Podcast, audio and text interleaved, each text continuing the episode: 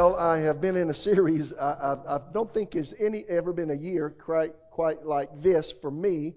I've been in a series since January 1. Now, every Sunday's not been dedicated to that series because we've had other people speak.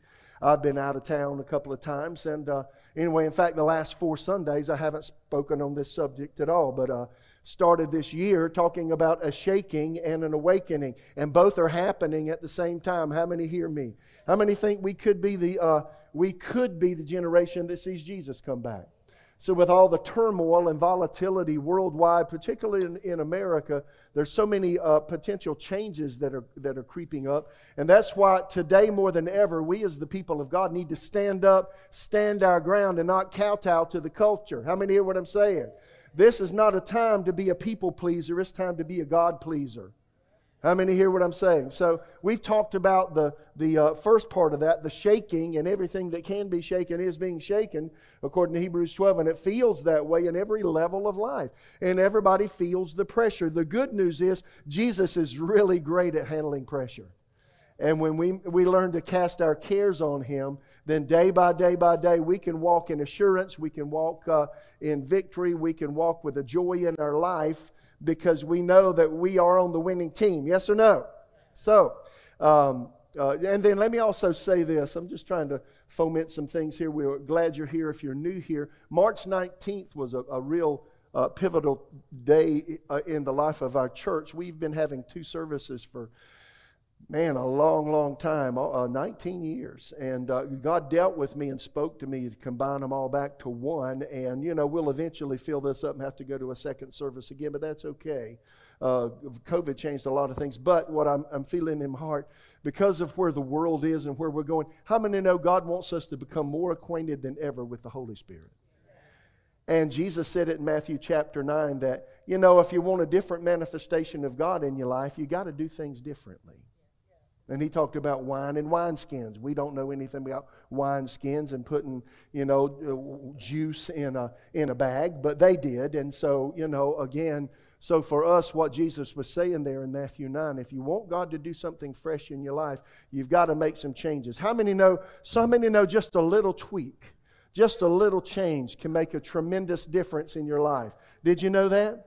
You say, well, well, Pastor, what would it take for God to do something different in my life? It may take something as, uh, as simple as you getting up just a little bit earlier and spending some extra time with the Lord in the Word and praying. I know back in 1983, God began to speak to me. I was dissatisfied. This is not my notes. Help me, Lord.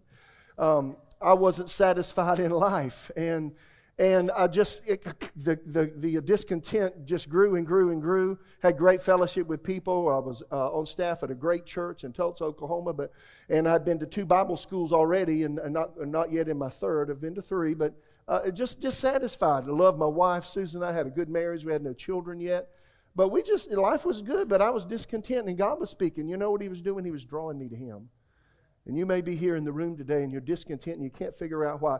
It might be the Spirit of God disconnecting you from things that you've trusted in, sources of comfort, and uh, things that, you know, just kind of sidelined you from God's best. And He may be pulling on you to spend more time with Him. How many hear me? You know, if you never got hungry, hungry you wouldn't eat as much as you do. But because you're hungry, you eat. Is that true? And some people just eat one meal a day, it's just all day long. Because they're hungry all the time. I'm just saying. I'm just saying for God, you know, He'll put a hunger, and sometimes that hunger manifests itself in, in dissatisfaction. Smith Wigglesworth, see, I get talking, this is amazing. I, I, hadn't planned any of this. Uh, it's amazing. Smith Wigglesworth said this, who was an English evangelist, had 23 people raised from the dead under his ministry, died in 1947. He said this, and I read this, but way back in the early 80s, and boy, I re- underlined it and I thought about it a lot. And I put it in my notes. And he said this He said, I'm only satisfied with the dissatisfaction that has to be satisfied over and over again. Isn't that good? He went on to say, he said, I'd rather have a person on the platform preaching with me that is not filled with the Holy Ghost, but is fervent for God and has a zeal for God and a hunger for God, than a person that's filled with the Holy Spirit and is satisfied and sated and doesn't want anymore. Wow. So if you want to pray anything for others and yourself, pray that you stay hungry. Pray to get hungry. Those that hunger and thirst after righteousness, what did Jesus say would happen to them? Whew, Psalm 107 9, He satisfies the longing soul and fills the hungry soul with goodness. If you're not hungry, say, God, make me hungry. Cause me to be. You want to pray a great prayer for yourself? Lord, help me to stay dissatisfied. Because if you stay dissatisfied, you'll be seeking. That, I, I don't know about you, I'm not satisfied yet. Are you? That's why we need to seek until we find, right? So, you know, I, am I'm speaking prophetically. There's people in the room, you're not satisfied. But see, that's not, you, you taking that as a bad thing. No, no. That means it could be the hand of God on you. He's leading you away from the things of the flesh that take your time. He's leading you away from things that are distractions to you. And He's asking you to come a little closer, dig a little deeper, come to know Him a little bit more. I tell you, there's so much in God. You can never know enough this life side, this side of heaven. I think it's going to take all of you. I feel the Spirit of God. Would you lift your hands with me? Lift your hands.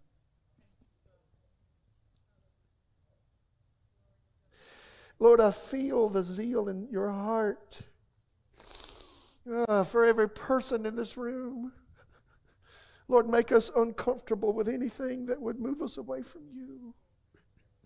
So many life distractions today.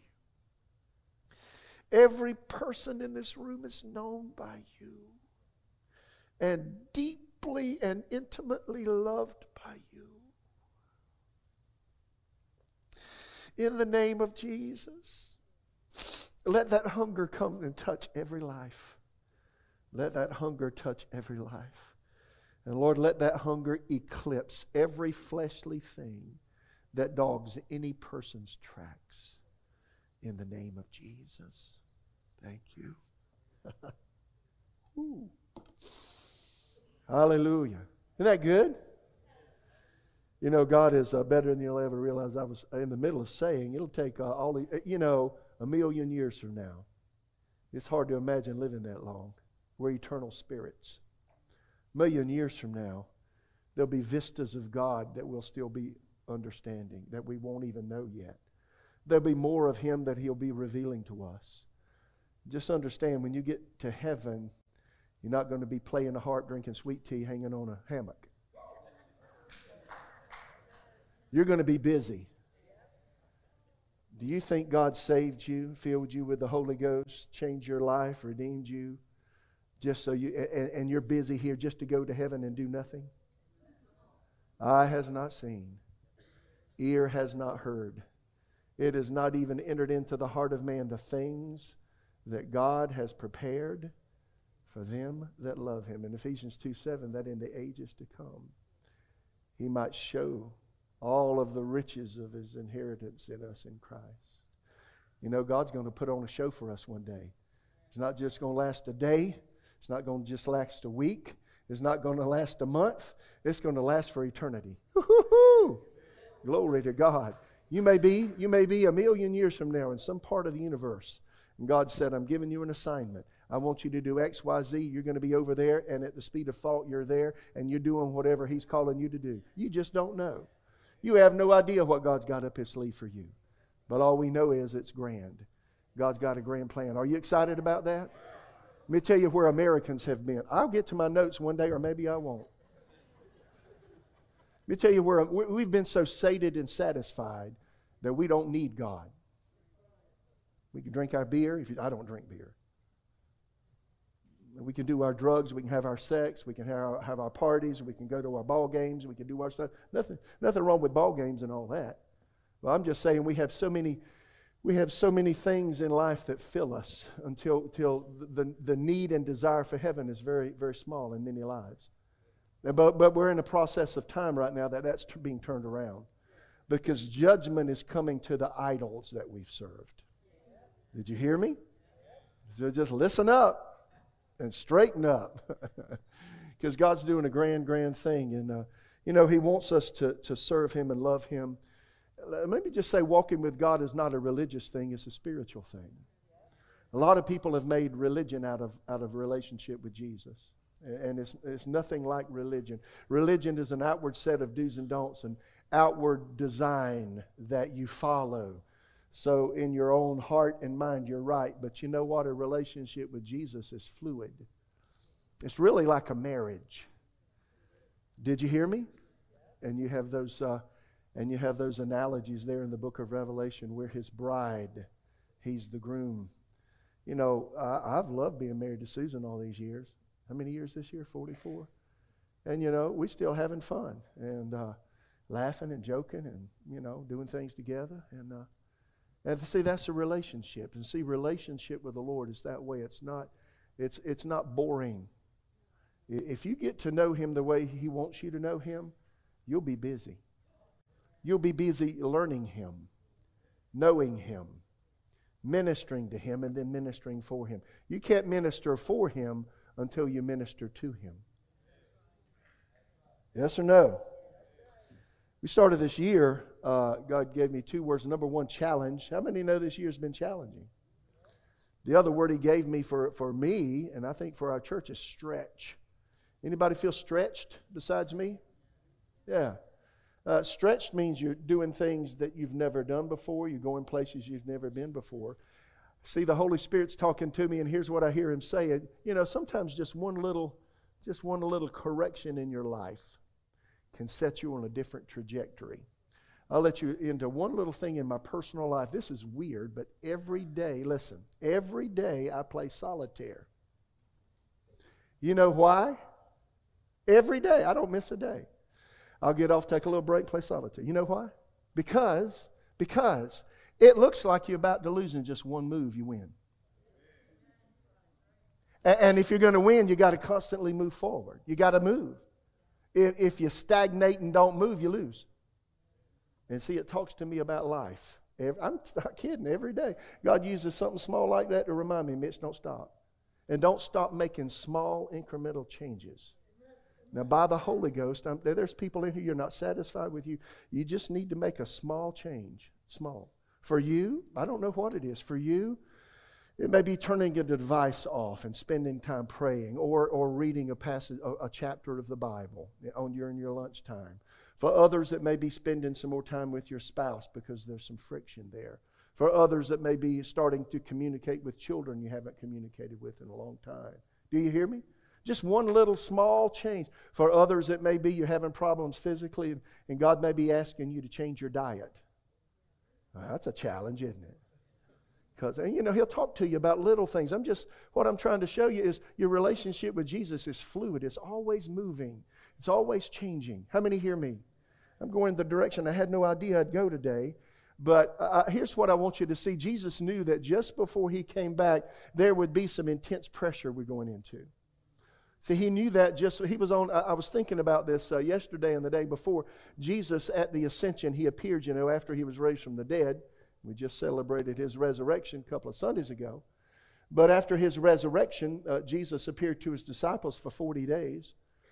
And then he ascended to heaven, right near the Mount of Olives. You know the story.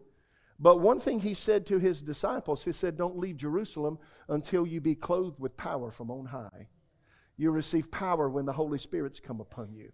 And then he said, verse 8, you'll receive power when the Holy Spirit's come on you. Acts 1 8. And you'll be witnesses to me in Jerusalem, Judea, Samaria, to the ends of the earth. He told them not to, to leave Jerusalem until that power came on them because here's what he knew the pressure of the time. And first century pressure was awful. I mean, you've got, you've got a lunatic madman in Nero that's ruling, that's ruling the Roman Empire and burning Christians at the stake and, and accusing them of burning parts of, of, uh, of Jerusalem and, and uh, uh, creating havoc in the Roman Empire and, and they were being lied about. And Jesus knew all those things would happen. He also knew that some would become martyrs for the faith. And the one thing he said is don't leave Jerusalem because you're going to receive some power. See, he wasn't telling them to go crawl in the hole and wait, wait, wait for him to come back. He said, You'll receive power. He wanted them to minister for him on his behalf while he was gone until he came back again. How many hear me?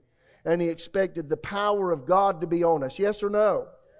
And Jesus said, that's one thing he said. Then after saying this, Acts 1 9, he was taken up into a cloud while they were watching, and they could no longer see him. And as they strained to see him, can you imagine talking to somebody and gravity loses its effect? Bye. And they, and they said, What happened? They didn't know anything about rockets the way you do. But Jesus took off. As they strained to see him rising into heaven, two white robed men suddenly stood among them. Men of Galilee, they said, why are you standing here staring into heaven? Jesus has been taken from you into heaven, but someday he will return from heaven in the same way you saw him go. Did those angels lie? Is Jesus coming back? It's been 2,000 years. Why didn't he come back yet? Because God's not willing that any should perish, but all should come to repentance. You're sitting in a seat here today. You're a believer. You're walking with Jesus. The number one reason Jesus left you on earth is for you to share Him with somebody else. With your lifestyle, with the way you work, with the way you talk, with the way you treat your spouse, with the way you deal with your children, your grandchildren, the way you carry yourself, the way you eat your meal at lunch when you're taking a break. How many hear me? People are watching you. Little eyes are watching you all the time. Huh? I was going to get something out of Lowe's food the other day and uh, tooling through there, and I had my little hat on and had my little short pants on. I'm be bopping around. You'll never see my legs, believe me. But uh, here I go, and um, and then I was checking out, and this guy had passed me with his daughter. And then I'm checking out, and uh, and you know, I went to the self container, uh, self serve place because I can do it faster, of course. so, so I did my little stuff and uh, put my stuff in the bag. And, uh, and I walked by. He said, Don't I know you? This guy. I said, And you know, I did know him. And then I thought, Wonder what I did while I was in here. well, I, all I did was walk around and get my stuff. That's all I did. But you know, the idea is people are watching you all the time. Huh? you never take a break from Jesus. Is that true? And that's what he was saying here. You receive power when the Holy Spirit's come upon you. And you'll be witnesses to me wherever you are. How many here hear me? So, right now, uh, the devil is challenging uh, God for world control with the emergence, you know, of the global government. And it's all working out right now financial system. And one day that mark will come and all that kind of stuff. And uh, the person the Bible calls Antichrist will will uh, loom to power at some point. We just don't know when all this thing, these things are happening. But the idea is God doesn't want us to be on the defense, He wants us to be in the offense. And, and weeks and weeks ago, I think back in February, I was taking a walk on, on a Saturday listening to a podcast by Mario Murillo, and he said, I love what he said. End times do not happen to me, I happen to end times. I just like that. So the idea is offensive living. I noticed in Acts chapter 4, after Peter and John uh, ministered to the guy at one of the gates of the temple who had been crippled all of his life, and he actually got up and began to walk in front of everybody, and it was a notable miracle. And everybody saw it, and then the uh, the religious leaders were upset because they upset uh, Peter and John upset their religiosity and showed that God was alive and real, and the guy got healed and they told him not to speak in the name of Jesus anymore. And I noticed this they, they didn't become defensive, they stayed on the offense. And they prayed, and now, Lord, hear their threats. Give us your servants great boldness in preaching your word. Stretch out your hand to heal uh, with healing power. May miraculous signs and wonders be done through the name of your holy servant Jesus. And after this prayer, the meet play, meeting place shook they were all filled with the Holy Spirit, preached the Word of God with boldness. Now, they were filled with the Holy Spirit on the day of Pentecost, all in the upper room, 120 of them. But here again, they, while they were praying, they were filled afresh with the Holy Spirit. There's one baptism with the Holy Spirit, but how many know there's many fillings? And you need to stay full of the Holy Ghost. Be not drunk with wine, Ephesians 5 says, which is excess. Don't excessively drink, drink alcoholic beverages. I drink none. I'm a teetotaler. Be not drunk with wine wherein is excess, but be filled with the Spirit. The Greek tense says, be being filled. It's a continual present tense. We ought to be constantly seeking for more of the Spirit of God, not less. Yes or no? And then understand this experiences we have in God, they're not for yesteryear, they're to be current today with our life. How many hear me? So, so my, that brings me up to what I want to talk about today, just for a few minutes. I want to talk about what something I do that keeps me stirred up in God. Before I tell you what it is, let me say in 1984, uh, I had been in ministry since December, actually October of 1981, on a volunteer basis. I started ministry as an associate pastor of a church not paid. out of the will of God. And then Susan and I moved back to Oklahoma, where I was, where we had gone to Bible school, and I actually got on staff at a church there, and uh, got on staff at, in a non-ministry position. And then, and then in uh, 1984 um, was really my first full-time ministry position. And you know, as a young man, I was 25, turned 26 that year. And all I can tell you is about that experience was that it challenged me so much. And, and one thing I recognized was that there was constant pressure. If you're in ministry, I, I, let me just say there's constant pressure. There, there's, eh, eh, eh, you know, we're believers, and that you have a certain amount of pressure exerted from, from the world towards you. But if you're in ministries, there's not only pressure, exterior pressure, but then there's the pressure to always be on and never be off. Do you hear what I'm saying? If you're going to be effective in ministry, you can't take any time off spiritually. No, we take time off now. Even when I take a break, I'm not, I'm not taking a spiritual break. I read my Bible, I pray, I seek the Lord, I read books, and you know, you just got to keep it going. But one thing I noticed as a young man, and I said it to the Lord because you know I worked in the um, grocery industry from the time I was 16, and I became a manager in Tulsa, and that could have been a vocation, a career, whatever, and and these other managers wanted me to do that, but God had a call on my life, so I chose, you know, what the will of God was. But I'm just saying, I noticed when I when I made the made, the, the change to ministry, just the the intense pressure of just always being spiritually acute and spiritually tuned in. Do you hear me? Now, you see, some people they take a break spiritually. Now, you're in God and you've got a position where you're ministering to people and you, and you have in, influence on them. You've got to be on, right? So, so one thing, here's one thing I found. I said all that to say this. One thing, I, there was a key. I said, God, how am I going to keep myself built up all the time? How, how am I going to do this? And then, you know, that year that I started ministry in 1984, we had our first child that following October. I got that position October, uh, August 15th. And then by October, we had our first child, you know. So now I'm a daddy and I'm a husband and I'm a minister of the gospel. So, God, how am I going to keep myself tuned in with all these responsibilities I've got now? We eventually have four children. How am I going to keep, myself spiritually strong? So, here's a key. Can I just talk to you? In my spiritual life, that has kept me, I just can't tell you what it's done. How many ex Southern Baptists do we have here? Raise your hand. How many current Southern Baptists do we have here? How many ex uh, Methodists do we have here? Raise your hand. Uh, how many ex Presbyterians do we have your hand.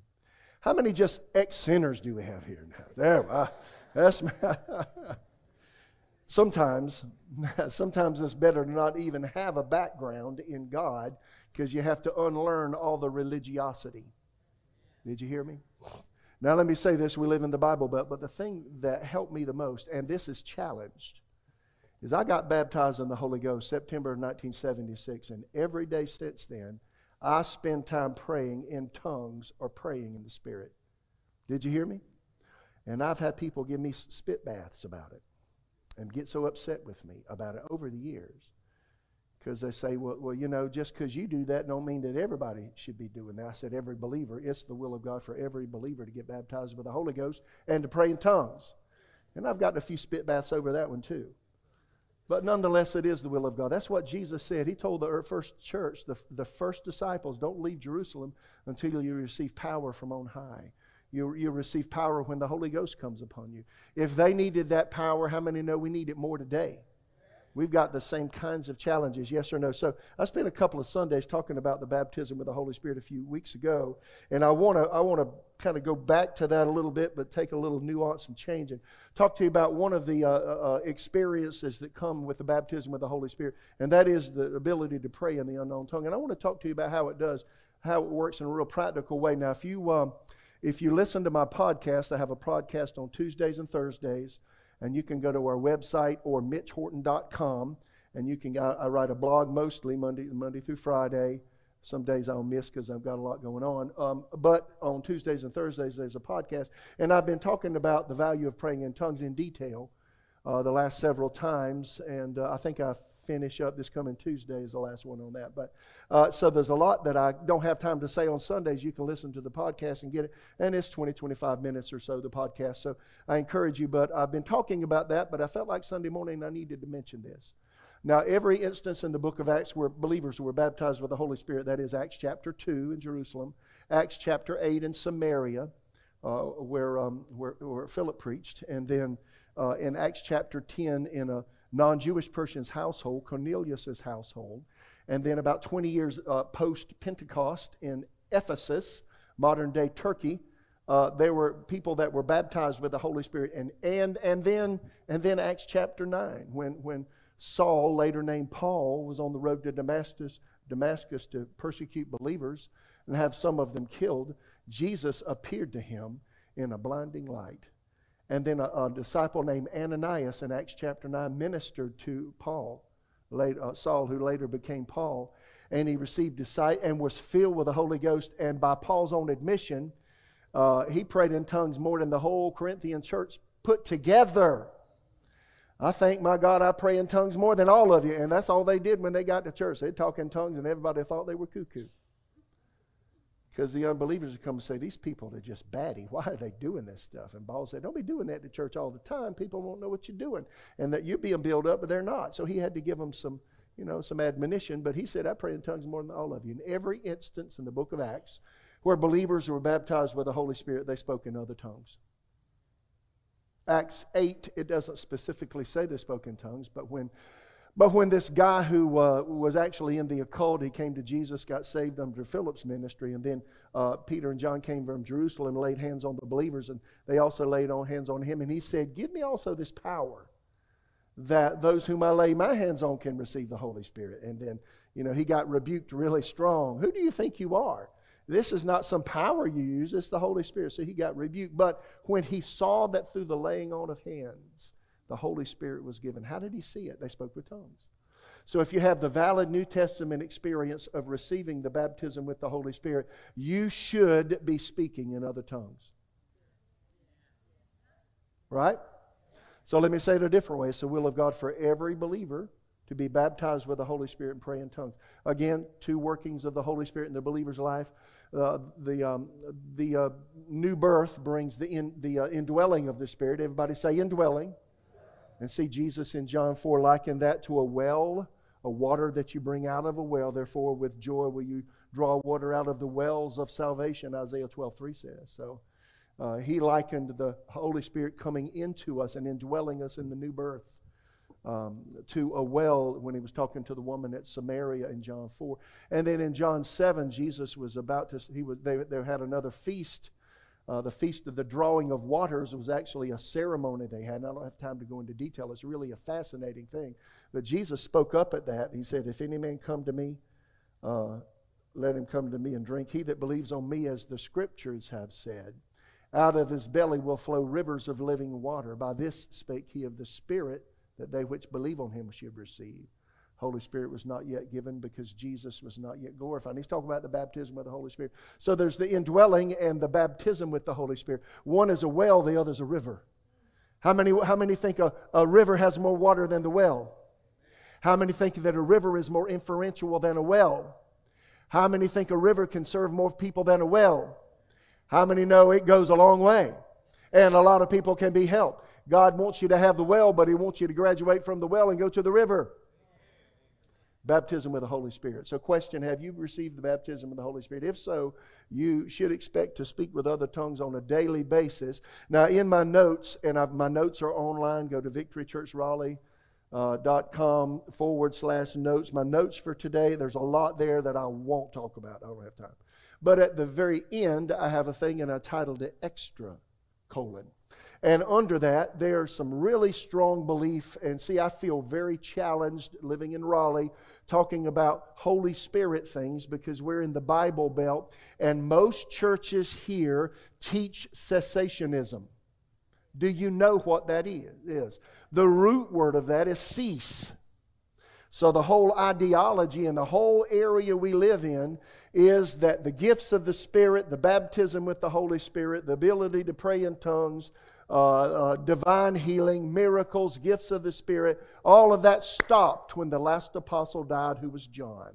Once John died, right towards the end of the first century, then all of that ceased because it's no longer needed. And friends, I can't find that in the Bible anywhere. Not, not anywhere. And the reason they say this is because they say, and, and this is all in the notes, and I want you to read it. Uh, they say in 1 Corinthians 13, uh, what is it, verse 11 or 12, um, um, I know in part, I prophesy in part, but when that which is full has come, then that which is in part will be done away with. And they say, well, they needed the gifts of the Spirit, the power of God, because the Bible, the New Testament, wasn't available to the church during the first century. So once, uh, once uh, the, the New Testament uh, scriptures, uh, all of the books of the New Testament, all 27 of them were compiled uh, and then added to the canon of Scripture then, then the Bible became the Word of God, and so the no longer necessary to have the baptism with the Holy Spirit. And I say bunk, baloney, hogwash, trash. Absolutely not true. In fact, 1 Corinthians 13, he's not talking about the Bible. He's talking about when we get to heaven. You know, you won't need to pray in tongues when you get to heaven. You won't need spiritual gifts when you get to heaven because you will know even as you are known. How many hear me? But until we get there, we need some help. Would you agree? So maybe you're of the uh, ideology that uh, I'm, I'm, just talking crazy today. Just go search the scriptures whether these things be so. In fact, Peter in his sermon on the day of Pentecost, Acts 2.39, uh, for the promises unto you, that's that generation. To your children, that's the next generation. And then he covered this generation, and to all that are afar off. Are we living in all that are afar off? Even to as many as the Lord our God shall call. So spiritual gifts are available today, and they have been all through the church age. And there's a and and you can read, and history has documented the fullness of the Spirit, the baptism with the Holy Spirit. And the ability to speak with other tongues. John Wesley, Charles Finney, Martin Luther. I mean, you go read their writings. They got filled with the Holy Ghost and spoke with tongues. That shocks a lot of people. The Methodists would come unglued. They found out John Wesley spoke in tongues. Yeah, the founder of Methodism. Yeah, it's, it's, amazing. So, nonetheless, let me talk a little bit about praying in the Spirit. And I've got a lot to say about that, but I wanted to tune in on one thing. One thing I've noticed, y'all, everybody okay? One thing I've noticed in my personal life, uh, one thing that praying in the Spirit has done is, is kept me uh, really aware of the person I am inside. And the really cool thing about knowing Jesus is when you come to Jesus, how many know your insides change? Your interests change. Yes or no?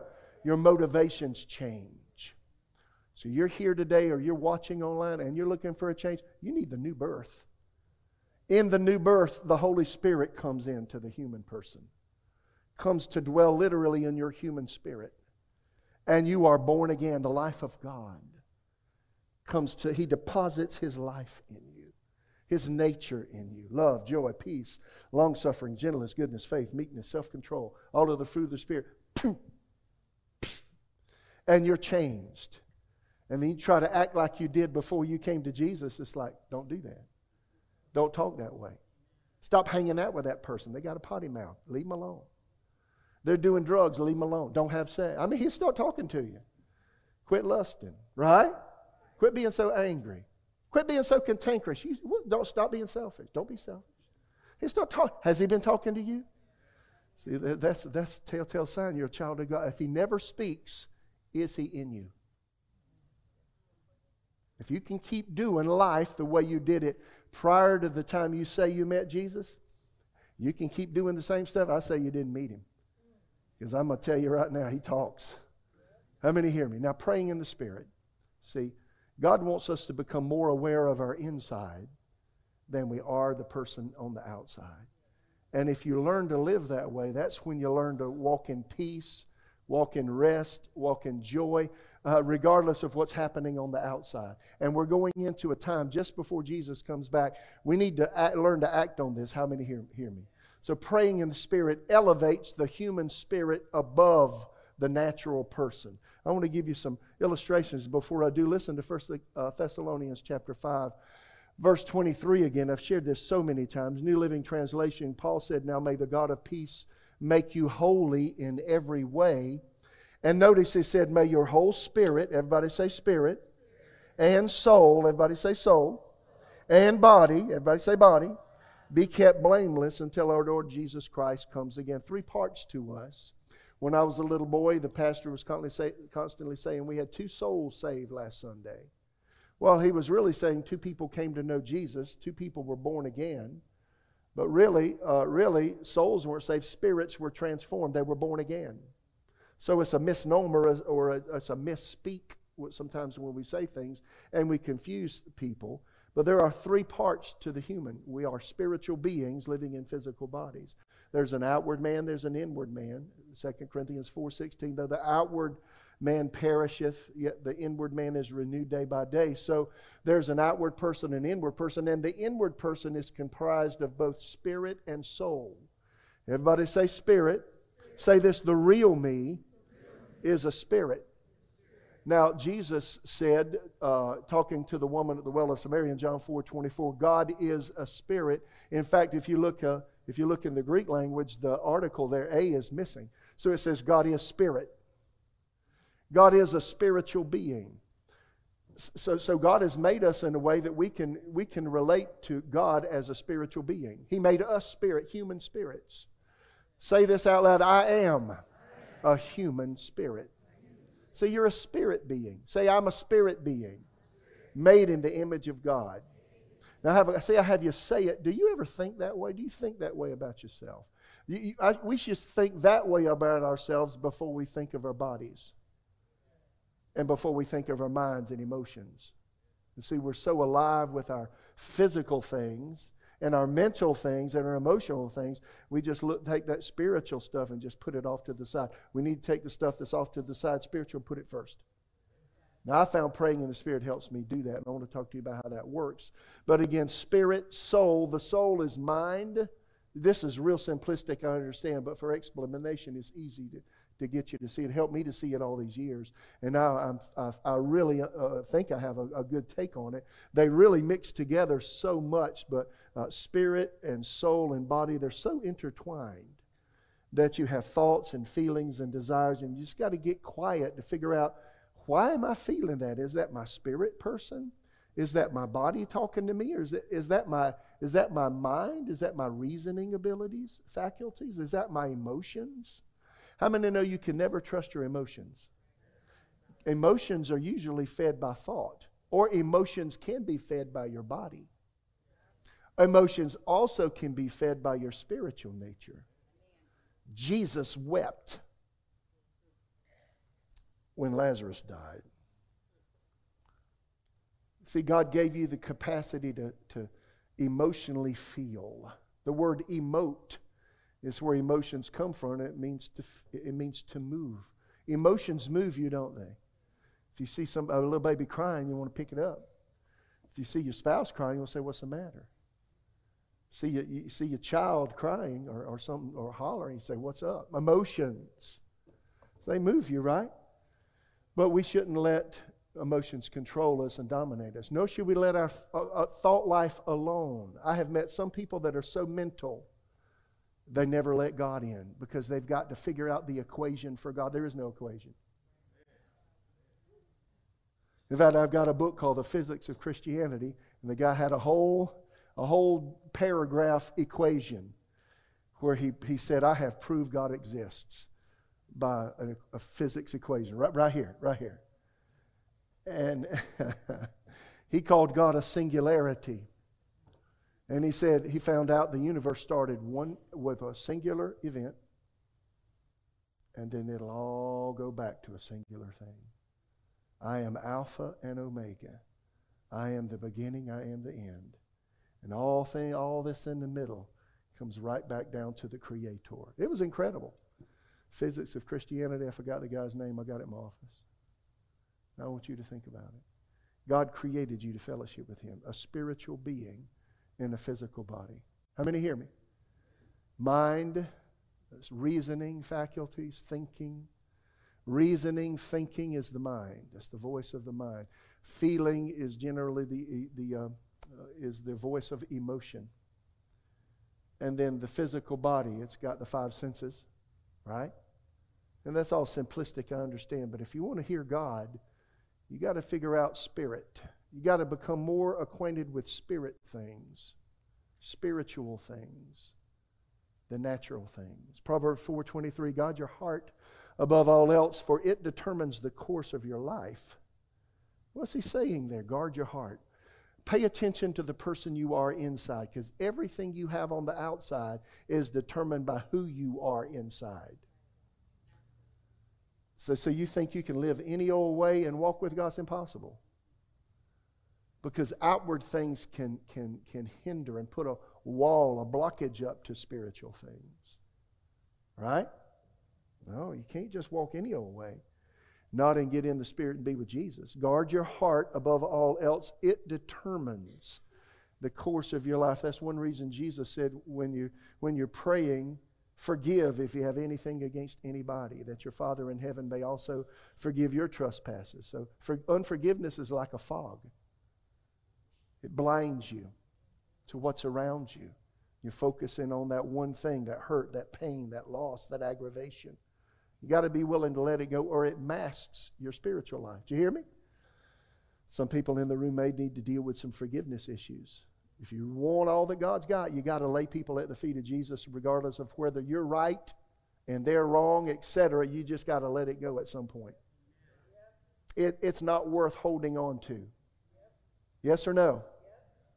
Not worth holding on to. You got to let it go. And sometimes that's a challenge because your emotions want to keep picking it up, thinking about what they did, thinking about what you, they said, thinking about what they didn't do, thinking of how you were affected by another person's actions and you couldn't change it. If you get aggravated and stay aggravated with them, it puts up a wall spiritually, right? And then we have mind, emotions, then we have the will. That's the soul. Mind, emotions, and will. The will, power of choice, the ability to decide. See, that's all in the soul of man mind, emotions, will. That's the soul of man. And then the interior part of us is spirit and soul. Then you got to be able to separate your spirit person from your soul. The word of God is alive and full of power, Hebrews 4:12. And it divides us under soul from spirit, joint and marrow, and, dis- and discerns the thoughts and then the intents of the heart. So got to have something that, that's able to, to categorize who you are inside and uh, my experiences of walking with Jesus all over all these decades of time has shown me that God is a spirit. Now, if I learn to get in touch and stay in touch with Him spiritually, then I can hear Him he often emphasizes scripture. Maybe I'll talk about that a little bit more in a minute. 1 Peter 3, verse 3 and 4 says, Do not let your adornment merely be outward. This is New King James, arranging the hair, wearing gold, or putting on fine apparel. Rather, let it be the hidden person of the heart. I really like that. What is the hidden person of the heart? And he was, uh, you know, Peter there's talking to women who, you know, dress up. I think it's good for you to dress up. I think it's okay for you to wear rings and jewelry and gold. Uh, uh, just don't put that first in your life. And make sure you put enough on, too, by the way. And that's a problem today. Would you agree? And make sure it's not too tight, by the way. Yes or no? Uh, but let it be the hidden person of the heart. Wow. What's talking about there? The spirit? What do you mean, hidden person? That's the person you really are that's sometimes masked by thoughts, masked by emotions, masked by outward things. The real you. I've, I've come across so many people in life that don't like to get quiet. Because when they get quiet, the real them surfaces. And then the real them's talking to them about issues they need to deal with, people they need to forgive, things they need to let go, things they need to go to God and lay them at His feet. I'm talking about believers. How many hear me? Wow. Then Proverbs 20, 27, the spirit of man is the lamp of the Lord, searching all the inner depths of his heart. Oh, you could translate it today this way the, the spirit of man is the light bulb of the Lord. It lights us up. That is, He enlightens us. He talks to us where He is. God is a spirit. The spirit of man is the lamp of the Lord because the Holy Spirit lives in us. He enlightens us where He is, and that's in our spiritual nature.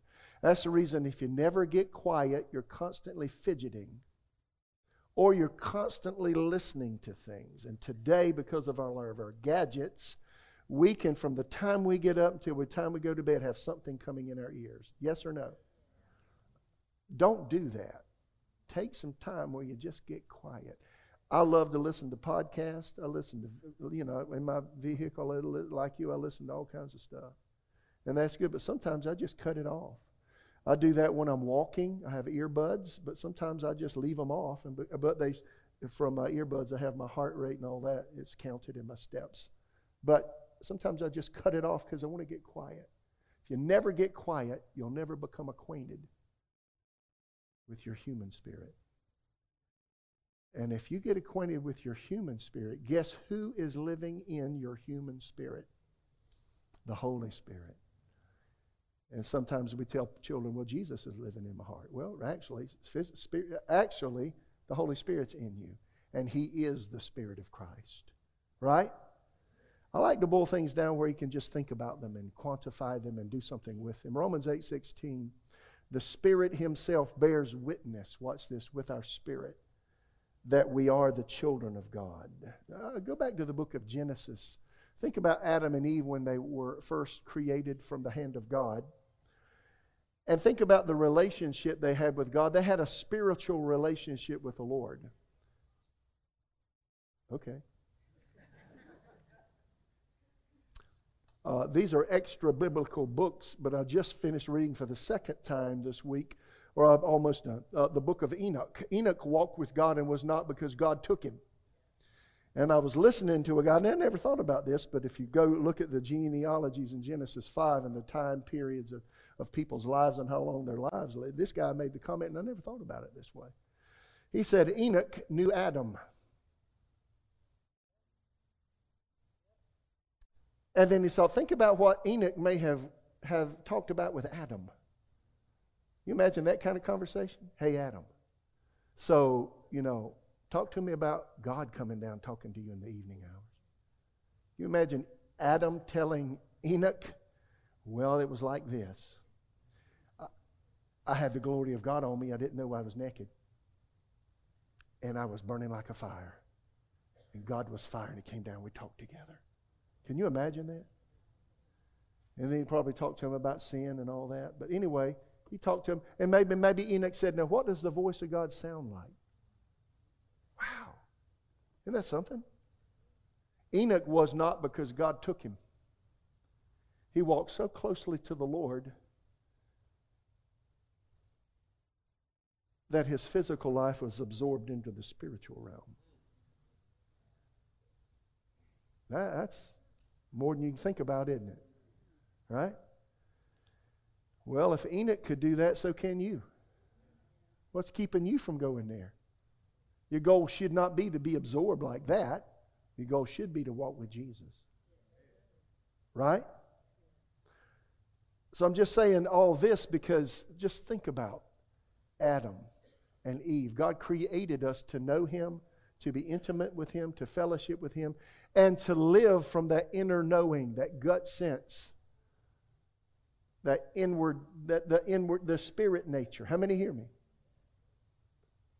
He created us to listen to the inner person first before we listen to the reason and emotion and body. Yes or no? See, we, we reverse it, don't we? First of all, we reason everything out. Then we feel everything out. And then we let our bodies get in, in the way. And the last thing sometimes we do is spiritual things. So I've, I've sought to change that in my life. I'm really glad. You know, if you came to the Lord later in life, God can work with you whatever age. I came to the Lord when I was 18, and I had some habits and all this kind of stuff. Even as an 18 year old, they would have been much more entrenched had I been older when I came to the Lord. If you're 30 or 40 or 50 when you come to the Lord, I'm going to know you got some stuff to change. And, you know, somebody said we're like cement, thoroughly mixed and well set.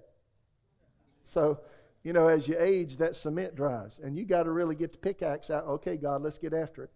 I got to change these thoughts. I got to change these emotions. got to change these physical habits, right? But anyway, I'm going to get to my point here, and I'll, I'll be done pretty quickly here. Praying in the Spirit is your spirit talking to God without your mind being involved. And that experience comes with the baptism with the Holy Spirit. Now, you know, a person with an experience is, is uh, never at the mercy of a person with an argument. So if you're listening to this online or you're listening to my podcast and you hear me talking about this, understand you can tell me all day long that I'm cuckoo and I say, you can say what you want. I just have the experience of almost 47 years of doing this and it's transformed my life. And it's brought me to where I am today. What has brought me to where I am today? Uh, walking with God, feeding on the Word of God, and praying in the Holy Ghost. How many hear me? I noticed Jesus said this However, when he, the Spirit of truth, has come, John 16, 13, he will guide you into all truth. He will not speak on his own authority, but whatever he hears, he will speak. He will tell you things to come.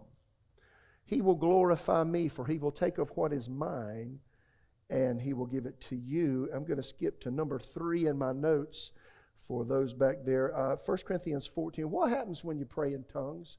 It's your spirit talking to God without your head being involved. Is there value in that? Is there value in talking to God? Huh? Well, 1 Corinthians 14 2 says, He who speaks in a tongue does not speak to men. So I'm not talking to you. He said, But to God, for no one understands him. However, in the Spirit, he speaks mysteries. Everybody say mysteries. Hmm. Now, different translations uh, say that different ways. Another translation, Phillips, J.B. Phillips' translation says, In his spirit is he speaking spiritual secrets. What are spiritual secrets? Well, obviously things you don't know about.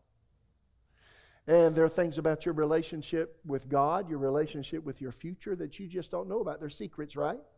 So he said, when I'm praying in tongues, I'm praying about things that I would otherwise not know to pray about because they're not in my mind. No, they're spiritual things. Um, another translation, let me see, um, Secret Things, Bible in Basic English, NCV, Secret Things Through the Spirit. Um, uh, Wuest New Testament, he's speaking spiritual truths. Hmm. Oh, I love this one. Amplified's my favorite. Uh, because in the Holy Spirit, when you're praying in tongues, you utter secret truths and hidden things. Hmm not obvious to the understanding. Hidden things to whom? Hidden to me hidden to you. There are things about your family, the things about life that you don't know. Praying in the Spirit, you'll pray them out. I got a lot of, in fact, let me share one more scripture. It's 1 Corinthians chapter 2, verse 11. New, New King James says this For what man knows the things of a man except the Spirit of man which is in him? Even so, no one knows the things of God except the Spirit of God. There are things about you that you don't know that your inner person knows, your spirit, per- because the Holy Spirit's in your spirit, right? And he won't tell you everything, but there are things that he knows that you don't know. Phillips' translation of that verse, 1 Corinthians 2.11, For nothing is hidden from the Spirit, not even the deep wisdom of God. Verse 10, verse 11, For who could really understand a man's inmost thoughts except the Spirit of man himself? Wow. So there are things about life that you don't know that are coming up that you need to know. And praying in the Spirit is a way that you can pray yourself into the will of God. I mentioned in our prayer time, we have a prayer time at 8. You're invited to come. I mentioned Romans 8 26. Likewise, the Spirit helps our weakness. What is our weakness? We do not know what we should pray for as we should, but the Spirit Himself makes intercession for us with groanings which cannot be uttered. The groanings which cannot be uttered is really talking about praying in tongues. And then verse 27 He who searches the heart knows what the, what is the mind or the will of the Spirit is because he makes intercession for the saints according to the will of God. It's not in my notes, guys. Sorry. So, again, praying in the Spirit, you're praying out the will of God for your life. Isn't that amazing? A couple of personal, uh, got all this stuff, all these things I, I have in my heart. Um, December 1993, it was the second Monday of December 1993. I know that because we had a, a Christmas party at the church I was an associate pastor of in my hometown the night before. And it was the second, it was the second Monday. That was the second Sunday. And I was up, I had taken a shower, and I had to take my kids to school. They were young. Uh, we had like a, a nine year old, nine, seven year old, six, five year old, three year old. And so I'm busy, you know, and, and so I got a shower, and I'm in. I'm actually, uh, I had another uh, room adjoining the bathroom where the shower was, and it had sinks and all that, and I'm there shaving. And I'm just minding my business, shaving, you know, and looking at my face so I won't cut myself and making sure I shave where I need to. And, and you know, do, and, and, while I'm doing that, I hear, no, I, and now let me say, before I did this, I had been praying about an hour in the Spirit in other tongues. and I'm shaving and I hear, go check your oil. Uh, go check your oil. I have never in my life checked my oil on early Monday morning. Never in my whole life. But I'm shaving. Go check your oil.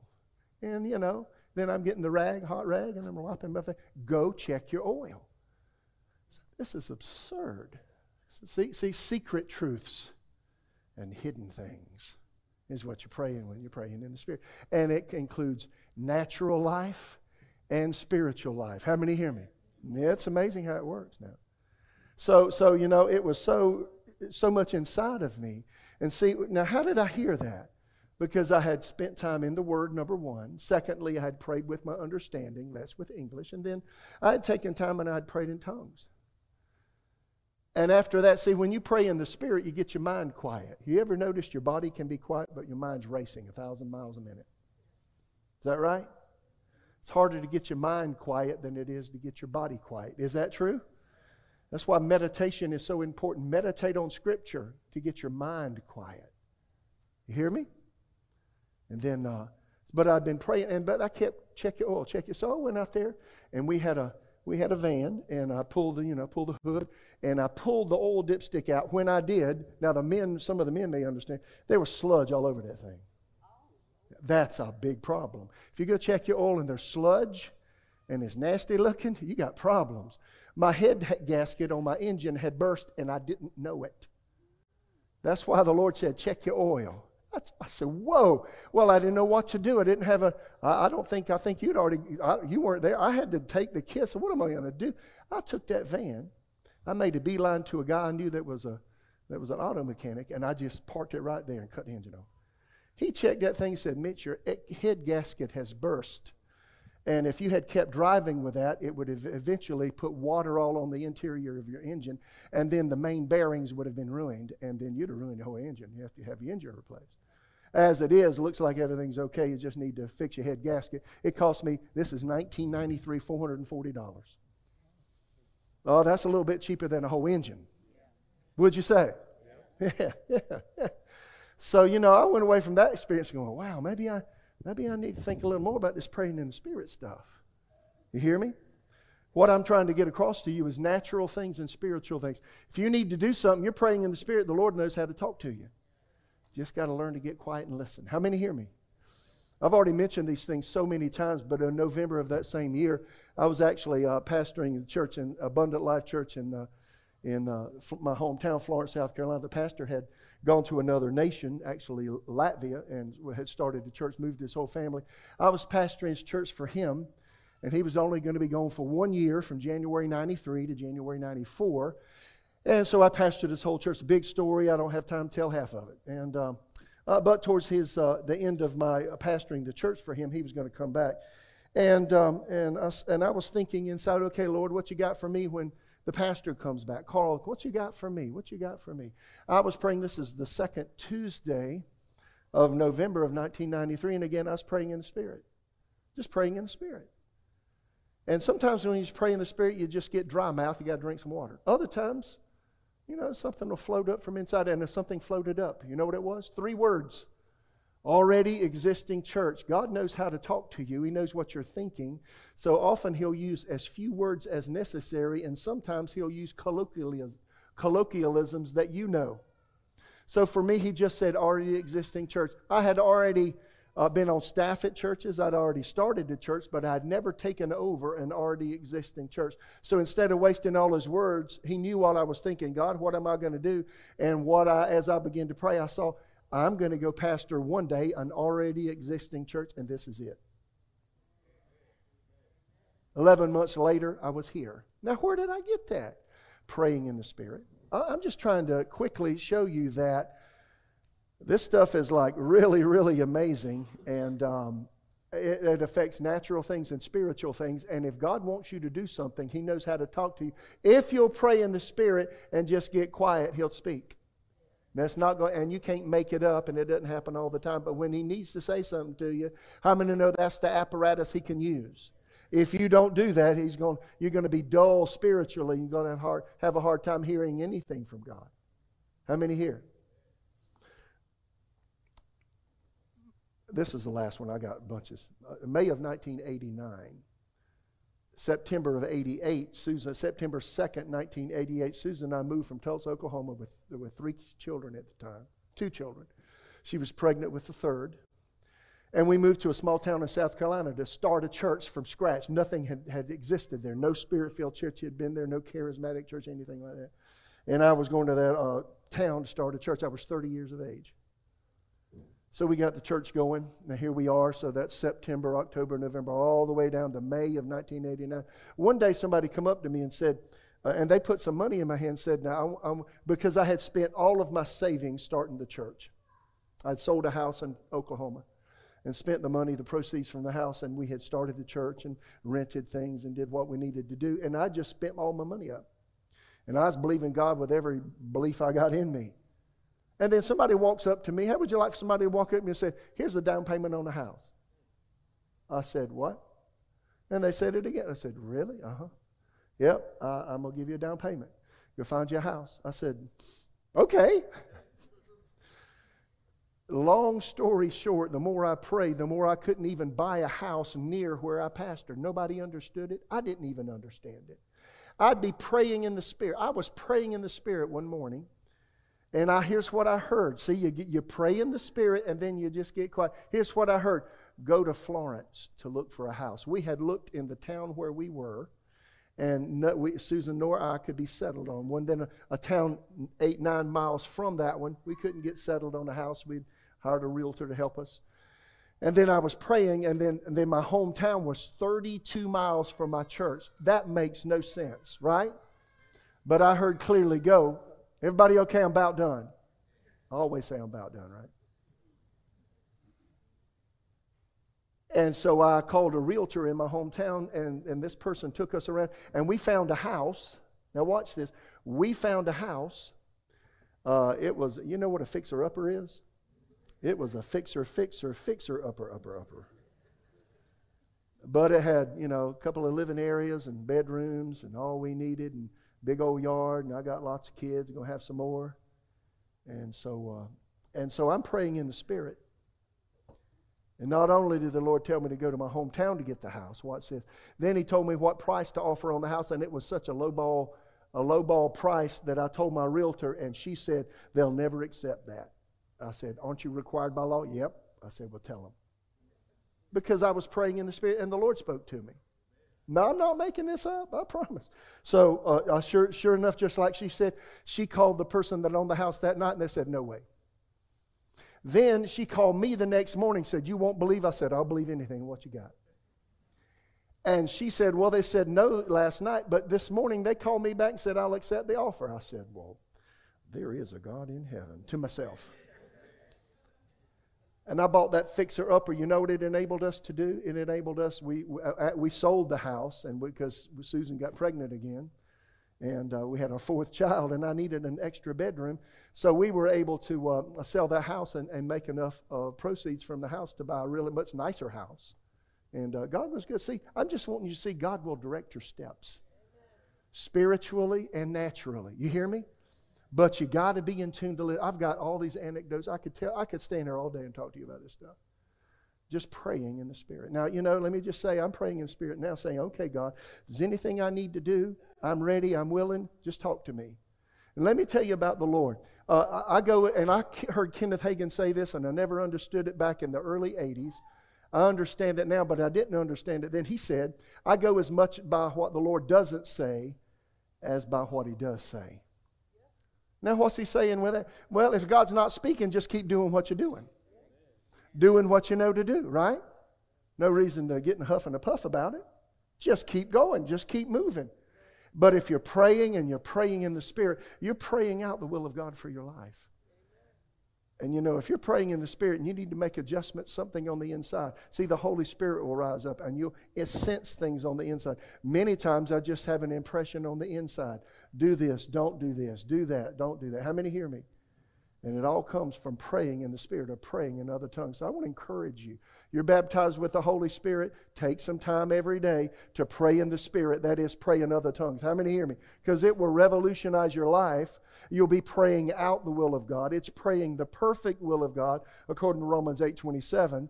And you're speaking secret truths and hidden things that you don't know about. And you know what? You'll be light years ahead of where you would be had you not been doing that.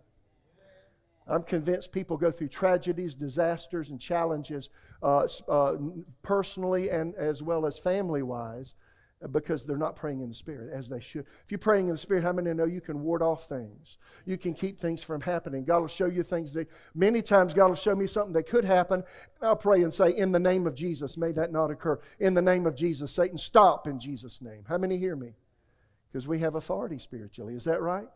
So, wherever you are in life, maybe you're a new believer, get baptized with the Holy Spirit. If you're not a believer, come to Jesus. If you are a believer, get baptized with the Holy Spirit. If you're young, get baptized in the Holy Spirit. If you're older, get baptized in the Holy Spirit.